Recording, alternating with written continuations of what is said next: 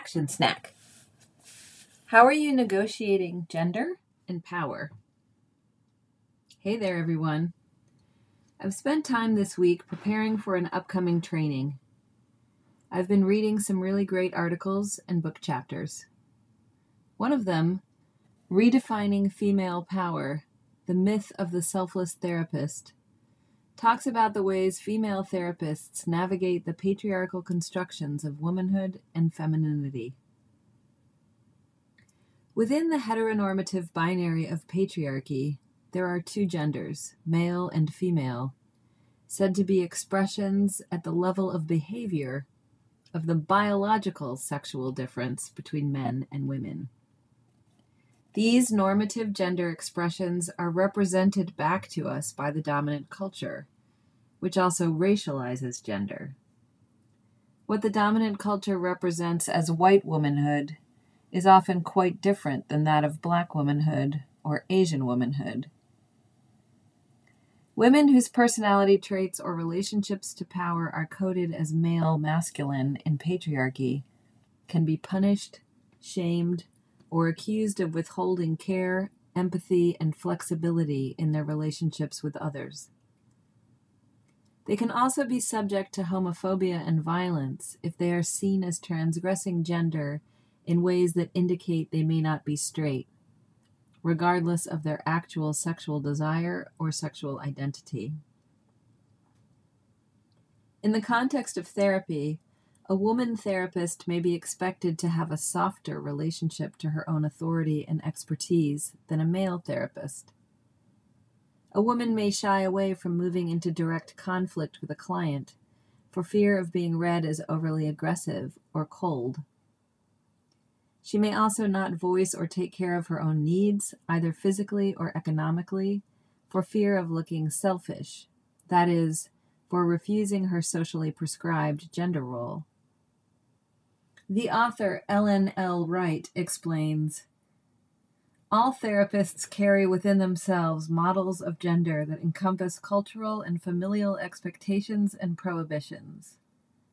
For most female therapists, the issue of pursuing a successful practice elicits powerful countertransference issues because it violates a societal prohibition against placing one's interests ahead of another's especially a person in need. Charging fees commensurate with male colleagues and holding to contractual agreements regarding missed sessions are common areas of internal conflict for female therapists.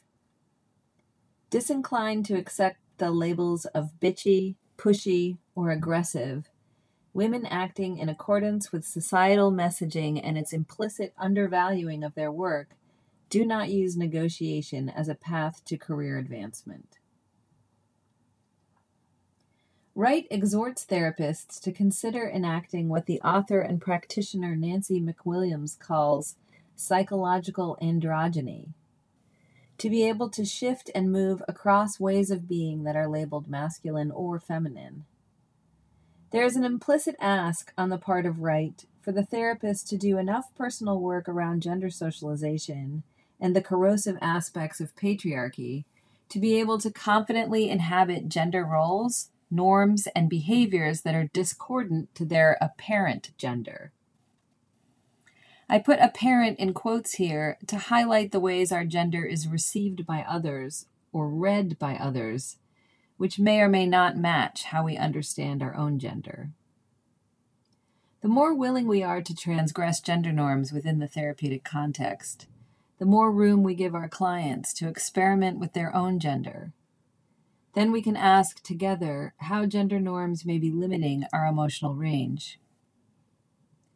The therapist Ali Kimmel reminds us in Belonging Queer Theory's Contribution to Modern Analytic Groups that a focus on gender and patriarchy often excludes the being and personhood of trans and non binary identified people.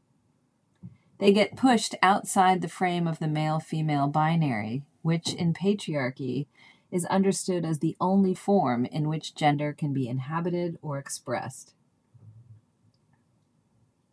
Because I've been reading these articles, I've been returning again to the question of how I express my own gender and how I have internalized masculine and feminine definitions of power.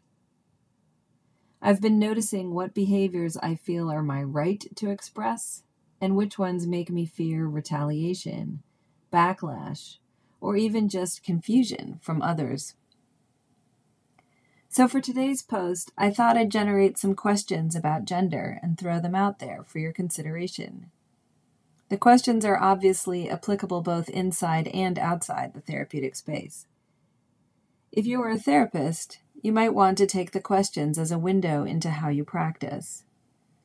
If you're in therapy yourself, you might want to use the questions as a way to talk about what you learned about gender and if you've been praised or punished for certain expressions of your gender. You can also use these questions as a way to better understand the choices you make about how you take care of yourself and others. You can use them to think about what power is and what it means, and the ways you are comfortable and uncomfortable with your own power. Please have fun with this. I mean it. The more playful you can be in terms of thinking about gender, the more room you can have to see it as a space you can contest or change. Some questions to get you started. What did you learn in your family of origin about your gender?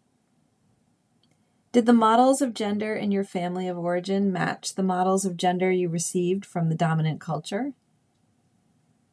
Is your perception of your body congruent or incongruent with the dominant culture's representation of what a valuable, beautiful, strong, or commanding body looks like? How does your perception of your gender identity interact with your perception of how much power you have, socially and interpersonally? What are the gender messages you receive from the institution or organization in which you work? Have you worked in places where the leadership was composed of people with gender expressions that were at odds with the dominant culture? When you think about the words power, aggression, and advocacy, what feelings and images arise in you? Are those words attached to ethics and values? Are they linked to ideas about gender? How do you catch yourself when you make assumptions about others' gender presentation and what it means about who they are or how you expect them to behave? How are you most often read by others in terms of your gender and gender expression? And does that reading match your own experience of your gender?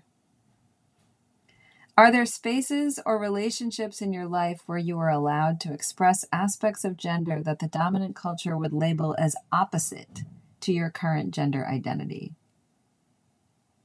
You might want to gather in groups and talk about these questions with other people to broaden the conversation. I hope you enjoy. Thanks and take care out there.